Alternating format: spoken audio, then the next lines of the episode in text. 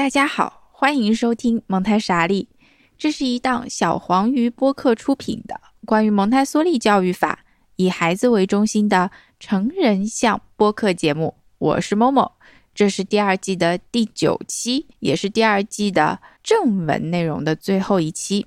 蒙台莎利的第二季节目现在已经全部制作完成了，一共十期节目。如果你想一口气先听为快，或者想支持本节目，想支持 Momo， 想支持各位嘉宾，可以在小宇宙或爱发电上搜索蒙台莎利四个字来购买下载。为了方便连续收听不被打扰，提前购买的节目是不包含片头片尾口播的，只有纯纯的正文部分。付费购买节目的听众除了能听音频节目，还能查看每期节目全文转写的 P D F 文件，方便存档和后续查看。此外，小黄鱼旗下的《哈利波特》第二季也更新了，两档节目一起购买会有折扣价哦。蒙台莎利最近建立了微信群，如果您想加入，可以在我们的爱发电页面查看。第九期，天命少年，蒙台梭利理念的终极奥义。嗯，今天的这一期呢是第二季的正文的最后一期。我们说第十期啊会是一期番外，默默也早早的做好了预备，会有两位嘉宾和默默一起呢聊一聊关于蒙台梭利的培训的事儿。在第八期的内容里，默默和大宇老师讨论了小学阶段的宇宙教育这个框架，故事的内容怎么给，还有宇宙教育的整一个模式是怎样的，也有一点点关于作业的吐槽。最后一部分呢是关于成人在家庭生活中可以给到的，给第二发展阶段这个孩子的各种支持，是这样的三部分内容哈。但是在宇宙教育中还有很重要的一部分内容在前面的两期节目里面并没有涉及，而这部分是非常形而上的。我们可以说在整一个蒙台梭利教育中，它一直处于隐身的状态，但它又无处不在，贯穿始终。这也是蒙台梭利对人类发展的一个终极的拷问，就是宇宙观是如何建立的。那么我觉得这部分的内容值得利用整一期的节目来进行说明，因为呢我们已经从孩子的出生，也从零到三岁一路走来，到了三到六岁，现在到了六到十二岁，要是按人类的发展阶段来看的话，也已经到了后半程的起点了，是吧？我们说蒙台梭利理念和蒙台梭利教育法，就像默默在第一季里提及过的，我们可以把它分开来看，这是一个有机的统一体。但是蒙台梭利的教育理念它会更近似于某种哲学思想，而它的教具和它的示范方法是可以进行调整，还有发展，还有完善的，但是它的理念永远是核心中的核心。就像在上一期节目中我们讨论过，如果这个宇宙教育失去框架的话，那它就不存在了。如果没有一个框架和核心，我们单是想要从蒙台梭利的方法上面慢慢慢慢的去体验，去体察，再上升到理念的部分，其实几乎是不可能的，因为这是一个自下而上的部分。如果一个人从来都没有，就好像我们在井底想要试图了解整体一样，那是没有办法去了解的。但是我们如果有蒙台梭利的理念，有这个框架，只要不违背这个理念和框架的东西，在方法上你要进行调整，不仅是容易的，而且你还可以兼容另外的方法进来。默默始终是觉得有很多的教育方法，虽然看起来啊、呃、这也不同那也不同，但是如果我们毫不退却，一步一步的去分析的话，依然可以做到殊途同归的。人的思想、人生观、价值观同样也是这样的，它需要有一个非常强大的、稳定的和恒长的核心，而且这个核心要建立在一个现实的基础上，同时又是对现实有所超越的，不会因为时代和地域的改变就轰然倒塌。我们会需要一个这样的东西作为信念。曾经有一段时间会频繁的使用普世价值这个词，但是 Momo 现在不太使用，是因为感觉在随着时代的变化，它的语义现在也有一些变化，有一些变味了，所以 Momo 也不讲这是不是普世价值。 Momo 只是讲我们会需要有一定的精神上的追求，而且这个追求这个核心的话，它需要足够强大和稳定，因为只有有了这样的一样东西，才能够让人类这个物种不仅能够理解现在的人，还能够想象过去的人，还能够对人类的未来能够有一些信心，抱有一些期待的去生活。有没有这样的一个东西，有没有这样的一个信念呢？它需要过去人有，现在人有，未来人还会有，而且它还不仅动物要有，不仅我们人类有，植物有，微生物有，最好是活着的生命都要有的一样东西，那就是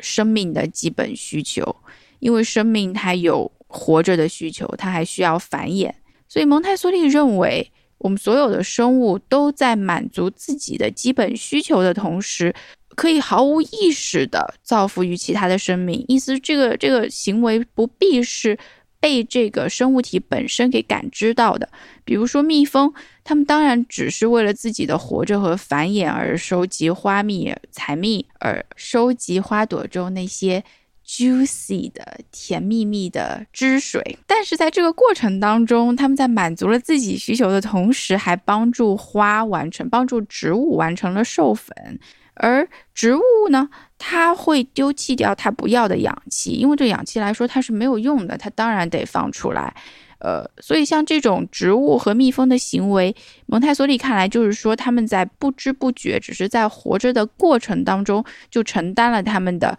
cosmic task 宇宙使命哈。那默默有的时候会倾向于就把它叫成天命，当然这是一个比较意义的说法，因为Momo每次想到宇宙使命都会想到奥特曼，这是我的童年记忆，所以我一想到宇宙使命就觉得啊不太对这个氛围，但是应该不影响大家的理解哈。当然了，我们作为成年人，我们可以说这是蒙台梭利在强行赋予这个生命意义。大家作为成年人当然可以不相信这一点，可以说生命从头到尾只是一个偶然，它从诞生到它最后的消亡都没有任何的意义，一切都是虚无。您完全可以保留您现在的想法，但是这不妨碍您继续听这个蒙台莎利这个节目哈。默默在这里只是提供一个蒙台梭利理念的思考的角度，因为他在思考这个人和整个世界，人和其他人，人和自己的关系，所以他希望的是，他的希望其实不在于改变成人，因为成人既然已经是成人，就像默默已经反复说过的，太难改变了。嗯，用愚公移山这个故事里面，愚公和他的 C P 河东智叟，是不是他他们两个之间对话，就是说如心之故，故不可彻啊，成年人是太难改了。所以这种兼顾不仅保护成年人，也是成年人要背负的一个枷锁。蒙台梭利这个话，他这种 cosmic task 他是说给谁的呢？他是把目光投向了孩子，而且就是在第二阶段的孩子，在第二发展阶段的孩子哈。默默已经就不再说这个第二发展阶段，大家可以去第一季里去听了，虽然我又说了一遍，不好意思。第二发展阶段的孩子会对宇宙中所有的事物都好奇，对事物之间的联系好奇，而且是他道德感开始迅速发展的时期，他对对不对这件事情，对不对，有没有公平，有没有正义，会开始非常的在意，他的探索欲望和求知欲望和好奇又非常的强烈，因此这些话是对他们说的。为什么蒙台梭利不把这个话对第一发展阶段的孩子说呢？因为第一发展阶段他们正在干嘛呢？孩子正在进行自我的构建。那为什么蒙台梭利又不把这个话对第三发展阶段的孩子说呢？因为这个时候他在进行第二次的社会性的一种构建。这两个第一和第三发展阶段，我们说都是向内的，很关注自己，很关注内心的这样的一个发展时期。而只有第二阶段的孩子，他配合得了宇宙教育，配合得了今天我们讲的要知天命这个主题。嗯，还有一个很有意思的比照啊，大家可以听一听这个说法。默默姑且觉得它是有道理的，也许以后默默会觉得这个有有有点扯哈，这个不是蒙台梭利说的哈，但是大家可以在脑海里面暂且这么想一想吧，反正想一想又无伤大雅哈。他说，第一发展阶段的孩子，就身体比例而言，显然这个头是大的不成样子，所以大家就可以知道哪里这个比例大，就说明是在发展哪里嘛。这个如果这个时候是头大，那么就说明他是在发展他的脑子，也就是说他在进行自我构建。好，到了第二发展阶段的时候，孩子这个比例啊就迅速的会产生变化。是哪里我们会看到这个变化呢？不是孩子上半身，而是孩子的腿的比例会迅速的拉长。那么这个时候就说明孩子正是要迈开腿去探索世界，探索宇宙的时候，所以他要在这个社会当中知道这个社会是怎么运作的，这样才能够对他有一个很好的发展，他要尽量的走出去。好，到了第三发展阶段，现在这个比例又是哪里又进行调整了呢？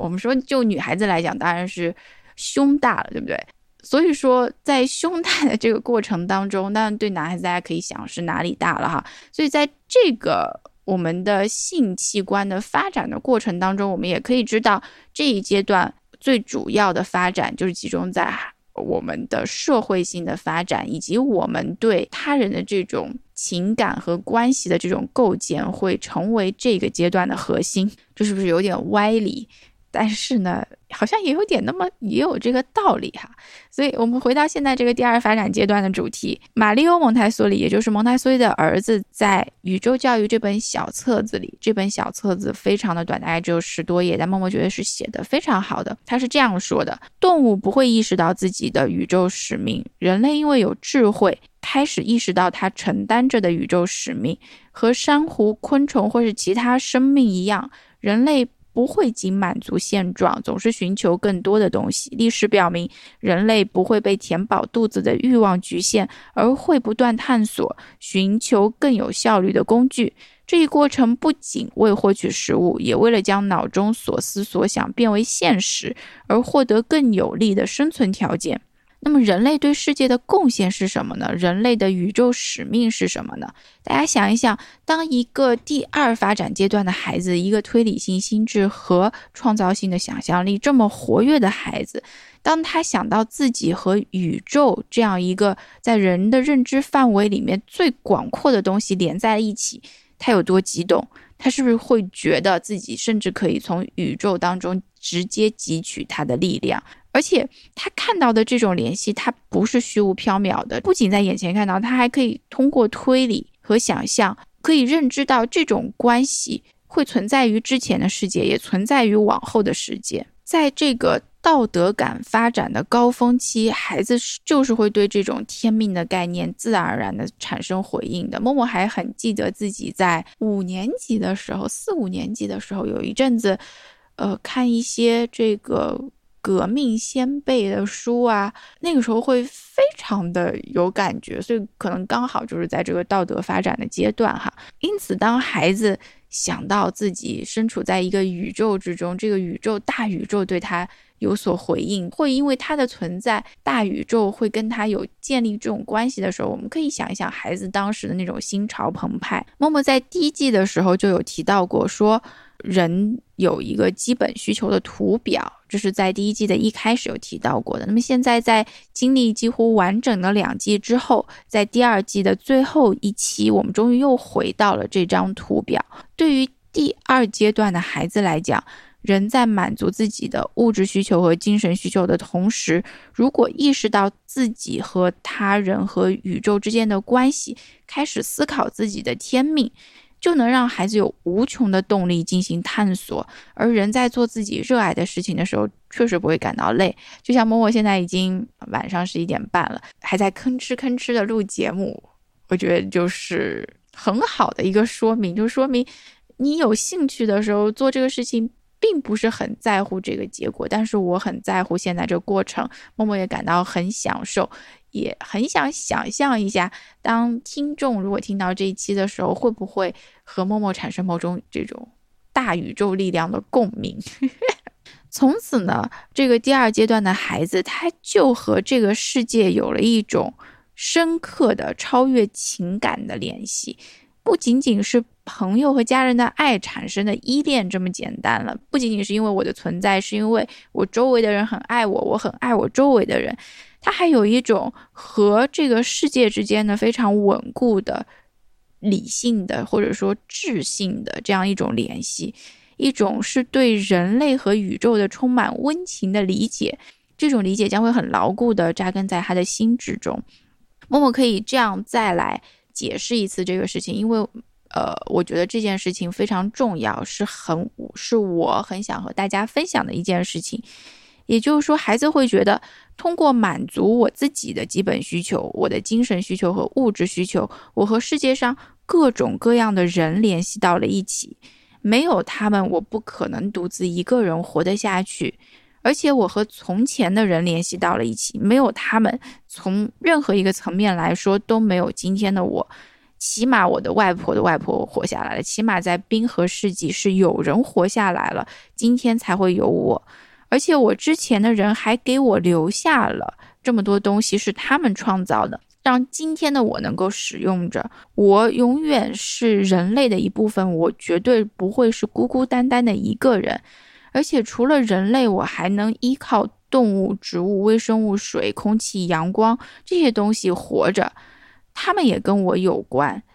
无穷的远方和无穷的人和事都和我这个个体有关。这就是一段默默为第二发展阶段的孩子做的一段表述。在他接受了宇宙教育的时候，我们会很希望他能够建立这样的一个概念。宇宙教育它起始于非常宏大的框架，这个框架我们我们在上期节目讲的那些故事也是意义所在，然后通过给孩子那些关键的信息，再赋予孩子探索的能力，这样就让孩子在无尽的时间和空间当中，他可以去驰骋，他可以去探索，他可以得出他想要得出的任何的结论。我们可以说，因为这个探索是由他自己发起的东西，所以他会非常有兴趣，直到最后的最后才会有这样的一个关于天命的问题轻轻地落到这个少年的心上。我在宇宙中的位置和应该承担的责任是什么？我可以为我身边的人和物做些什么？以及我可以为我后面将要出现的事物准备些什么？对不对？因为前人都是在给我做准备的，万物皆备于我，而我出现了。那我对后面的人是不是也负有一定的责任呢？这种事情当然不一定是要惊天动地的大事，只是说孩子在了解到这些宇宙的运作的秩序之后，他会对自己存在的意义有一个不一样的理解。嗯、我记得很早以前读木心的书，已经很早很早以前，十多年前的时候，木心有说过，他说人应该先有宇宙观，再有世界观，再有人生观。我觉得这是对的，这个顺序是对的，因为只有知道人在宇宙中的位置，他才可能有这个世界观和人生观，从大到小才是有可能的。从一个人的人生观要上升到宇宙观，我们说这个是太难爬了。如果这是一个爬山的旅程的话，我觉得一个人是很难用自己的一辈子的时间去往上爬的哈。而且呢，默默在这里还想补充一下，就是最近二零二一年有一本很火的动画片叫做《心灵之旅》 The Soul 这本片子。在这本片子里面，我的制片人婉莹曾经跟我讨论过要不要制作一期特别节目，但是最后呢我们没有制作，是因为呃，默默觉得这本片子可以很好的嵌入在今天这个关于天命的主题里面。意义这个东西它其实是在日常生活里我们慢慢被赋予的一样东西，所以它不是一个天然存在的概念。呃，我们在宇宙当中或者在这个世界当中并不一定要做这种惊天动地的大事才是活着，就是在日常生活里面平平淡淡的活着，也许这种活着就可以在日常生活中造福其他人，而且还是你在无意识的情况下。蒙台梭利就说，那如果人类对自己负有的这种天命有意识呢，那么它又会造成多大的影响力，能够让人们多好的或者说多么幸福的去面对工作做事这样的概念呢？如果我觉得我的工作是有意义的并且是有兴趣的，我不仅不会感到累和疲惫，而且还会发现到自己的价值。然后我觉得这就是心灵之旅想要传达给大家的东西啊，这想要传达传达给大家的东西的一部分吧，不能说是全部哈、啊。人为什么活着，这个是这个问题没有办法我们简单的用语言和图像去解决，因为它它其实不是一个问题，或者说嗯，这不是一个你提出这个问题以后，别人就可以直接告诉你，你就能够说，哦，原来这就是人类为什么要活着。这是没有办法说明白的东西，只能是自己活明白的东西。因此人活着的意义是只能靠每个个体自己去建构的。在这个建构的过程中，如果在第二发展阶段，在一个人的少年时期有一个很坚实的基础，可以在这个时候打下，那就是我的天命就是做力所能及的对社会有价值的事情。像所有的生物一样，我只要活着，我只要生存着，而我只要在不断的做事情的同时，我就可以造福于其他的人。就我仅仅只是完成我的我想做的事情，我的这个完成我想做的这个事情，这个愿望，而最后做出来的这些事情就能够让他人获益。这这个就是生命的意义和价值。嗯，默默觉得这里面有一个很巧妙的点，也是默默很喜欢的，就是说你可能觉得这件事情只是对自己有益，但是你不知道这件事情是在不知不觉中对他人有益哈。比方说像博物志这个节目，婉莹一直跟我说她录着只是让自己爽，而且我每次去做嘉宾的时候，她就说你不用去在意听众的反馈，因为我们只想说我们想说的话。可是默默就觉得在和婉莹交流的过程当中，在我们把这个节目录制出来的过程当中，还是会有很大一部分人从这个节目当中得到了一些他们想要的信息，或者说这种情感上的交流，都会让别人感到一种安心和被抚慰的感觉。这个就是一种蒙台梭利 所, 所说的只要活着就能够造福于他人，而且我们还是意识不到的这个意思。而且尤其是在去年一整年到今年面对疫情的时候，默默是非常非常的有感触的一点哈，就是蒙台梭利所说的只要你这个人在就很好了。我对默默来讲的话，只要这个日常生活中的快递小哥也好，售货员也好，医生也好，护士也好，就各行各业的人们，只要他们在，对于默默来讲就是对我生活的一个很大的帮助。所以嗯，默默会非常的乐意对一位快递小哥，或者说一位外卖送外卖的小哥会说谢谢这样的词。虽然对于他来讲，或者说在很多人的想法里面，一份工作，你去工作获得报酬，这是一个等值的事情，这是一个等价交换。而对于接受服务的人来讲，我是花钱去买了这个服务，但是人和人的这种服务和被服务的关系其实不是一种单纯的金钱上的关系。因为你要想到疫情的时候，就是有你有钱你也买不到这个服务的时候啊，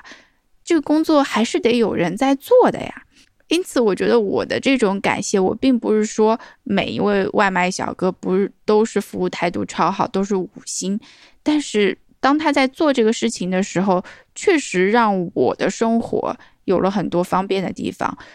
我对他说一声谢谢，我是会毫不犹豫的，即使说有时候他态度有点差，但是我还是会觉得从一个更大的层面来讲，我会需要他，那么我对他说谢谢，这是一件非常自然的事情。但但对很多人来讲真的不是这样哈。所以像在我们生活中这些默默无闻工作的人，像在历史当中好像没有留下任何痕迹的，只是在自己做事的人，我们我们有的时候会说啊，这些人他们好像并不高尚，他们并没有做超出自己的份额以外的事情，他们只是在完成好像一个自己只是在满足自己的需求而已。但即使他们只是在满足自己的需求而已的同时，就是在有默默的为他人创造着很多的便利。如果大家可以这样去想一想人和人之间的关系的话，其实你就会对其他的人抱有敬意，抱有感激之情。如果你可以这样去想一想你和其他生命体的这种关系的话，你就会其他对会对其他的生命抱有敬意。这个就是宇宙教育的核心了。但是我们一定要注意一点，这个只是一种思考。目前的孩子，第二发展阶段的孩子，他不承担他现在马上就要改造社会的责任。默默特别不赞成的是，现在有的人让孩子就过早的背负这些压力，包括像一些环保的问题，就让孩子接触到很多的这种我们说过于残酷和过于血腥的事情，然后就对孩子说，啊，你看这个世界现在都已经这么糟了，这么乱了，这么惨了，但这个世界以后也是要靠你们拯救的，交给你们了，反正我们这一代是不行了。这样给孩子造成一个印象，就是就和孩子说，哎，其实我们家如果把你养大了也就差不多破产了，如果你不成功的话，我们家可能人都没了。嗯，这样的话其实说给第二阶段的孩子，他还没有能力去改造社会的时候，这个话是会对他产生影响的。所以我们成年人在这个时候必须要担起成年人应该担的责任，做好自己的榜样，不要去逃避，就是该有的问题反正该面对的就还是面对，我们实事求是的面对问题，这是一个成年人应该有的态度。那对宇宙教育来讲呢，这个在为了第二发展阶段的孩子，为了回应他们的需求，为了发展他们的潜力而设置的这个宇宙教育呢，默可以看成是一种对生命的帮助。因为蒙台梭利教育理念最大的一点就是说，从出生开始教育都应该是一种对生命的帮助。同样是在《宇宙教育》这本书里面有这样的一段话，对年幼的儿童，我们提供探索世界的引导和众多的可能性，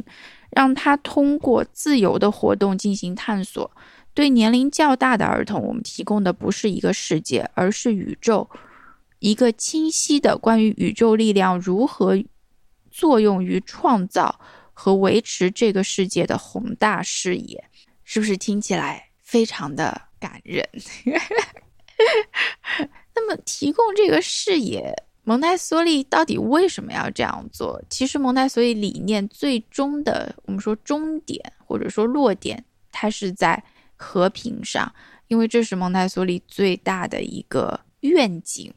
就像我们在第一季有开头说过的哈，回顾蒙台梭利的一生，他出生的时候一八七零年，那个时候欧洲大陆还是非常和平的，而在一九五二年他在荷兰过世的时候，他已经经历过第一次世界大战，经历过第二次世界大战，他流亡印度，在在欧洲各国之间宣传他的理念。他曾经目睹过自己的教育机构被墨索里尼全部都关停，因此他对于教育和和平的关系有过非常深刻的思考。他有一本书就叫 Education and Peace， 教育和平，就是这个名字哈。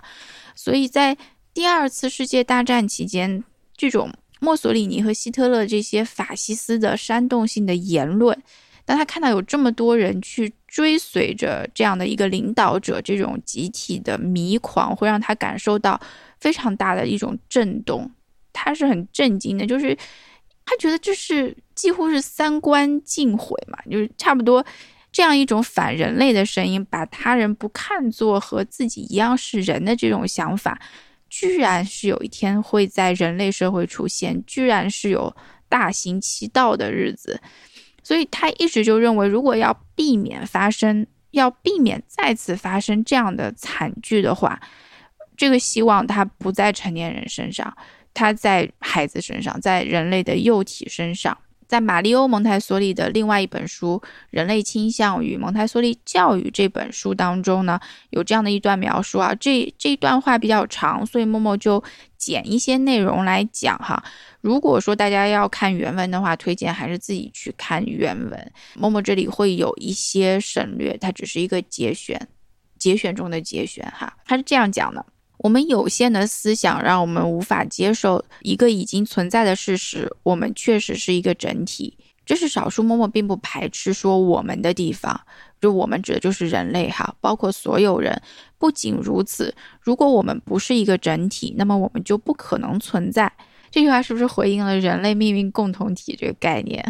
蒙台梭利博士还建议应该强调和突出人性这种无私的一面，因为孩子可以因此有更好的机会去吸收人性，得以成长。孩子会发现世界上会有一些不认识的人，这些人也许在非洲，也许在澳洲，或者在欧洲，但他们却在为自己服务，为自己而奉献哈。孩子会有强烈的直觉，他们觉得人类不仅应该互相尊重，还应该互相感激和敬畏。用简单的话说，这就是蒙台梭利说的，孩子应该在我们的帮助下去吸收这些概念，因为如果他在成年的时候他了解这些，那么无论有什么样的意识形态存在，他都会对其积极的一面和消极的一面有一个最基本的判断。如果一个人在童年时代能够对社会和世界有如此的认识，那么他也许就不会受其他意识形态的影响。这些被其他意识形态影响的人，他们所依据的就是自己潜意识的不满。一个真正有智慧的人会相信第二次世界大战仅仅是因为几个政治人物而引起的吗？停下来想一想，为什么那些领导人会成为领导者？因为他通过解释说明意识形态，使他自己成为了一些模糊感觉的实体。也许很多人也会有同样的感觉，但他们却不能很好的意识到这一点，括号这些人就会成为追随者。而当有人能够明确的回应他们的这些感觉时，那个回应感觉的人就会成为领导者。当这个人一旦激起了另外人的热情和信心，成为了领导者，如果他的追随者们对现实没有基础的了解的话，那么即使这种追随会带来灾难，这些盲目的追随者们也会义无反顾地追随着他们的领导者。好，当我们仔细想一想这段话的时候，其实 Momo 是觉得这段话是很值得让我们去思考的一段话。如果说在第二发展阶段的这个孩子，他在潜意识里，在他的道德的敏感期，我们说第二发展阶段孩子会很注重公平和正义这样的概念，他可以在这样的阶段了解世界和社会的运作，带着这种理解，带着这种人和宇宙关系理解的孩子，一个相信自己有着天命的少年，就要带着这所有的认知和情感踏入第三发展阶段，成为一个社会的新生儿，而继续的进入社会，进行他的人格的构建。这是不是又是一条新的路在他的脚下开始铺开来了？ OK， 以上就是本期节目的内容，感谢收听，我们下期再见。这一期内容会比较沉重一些啊，可能可能会不会就比较重，不是沉重，所以下期内容会比较轻，是一些八卦，一些闲聊，一些趣事，敬请期待，拜拜。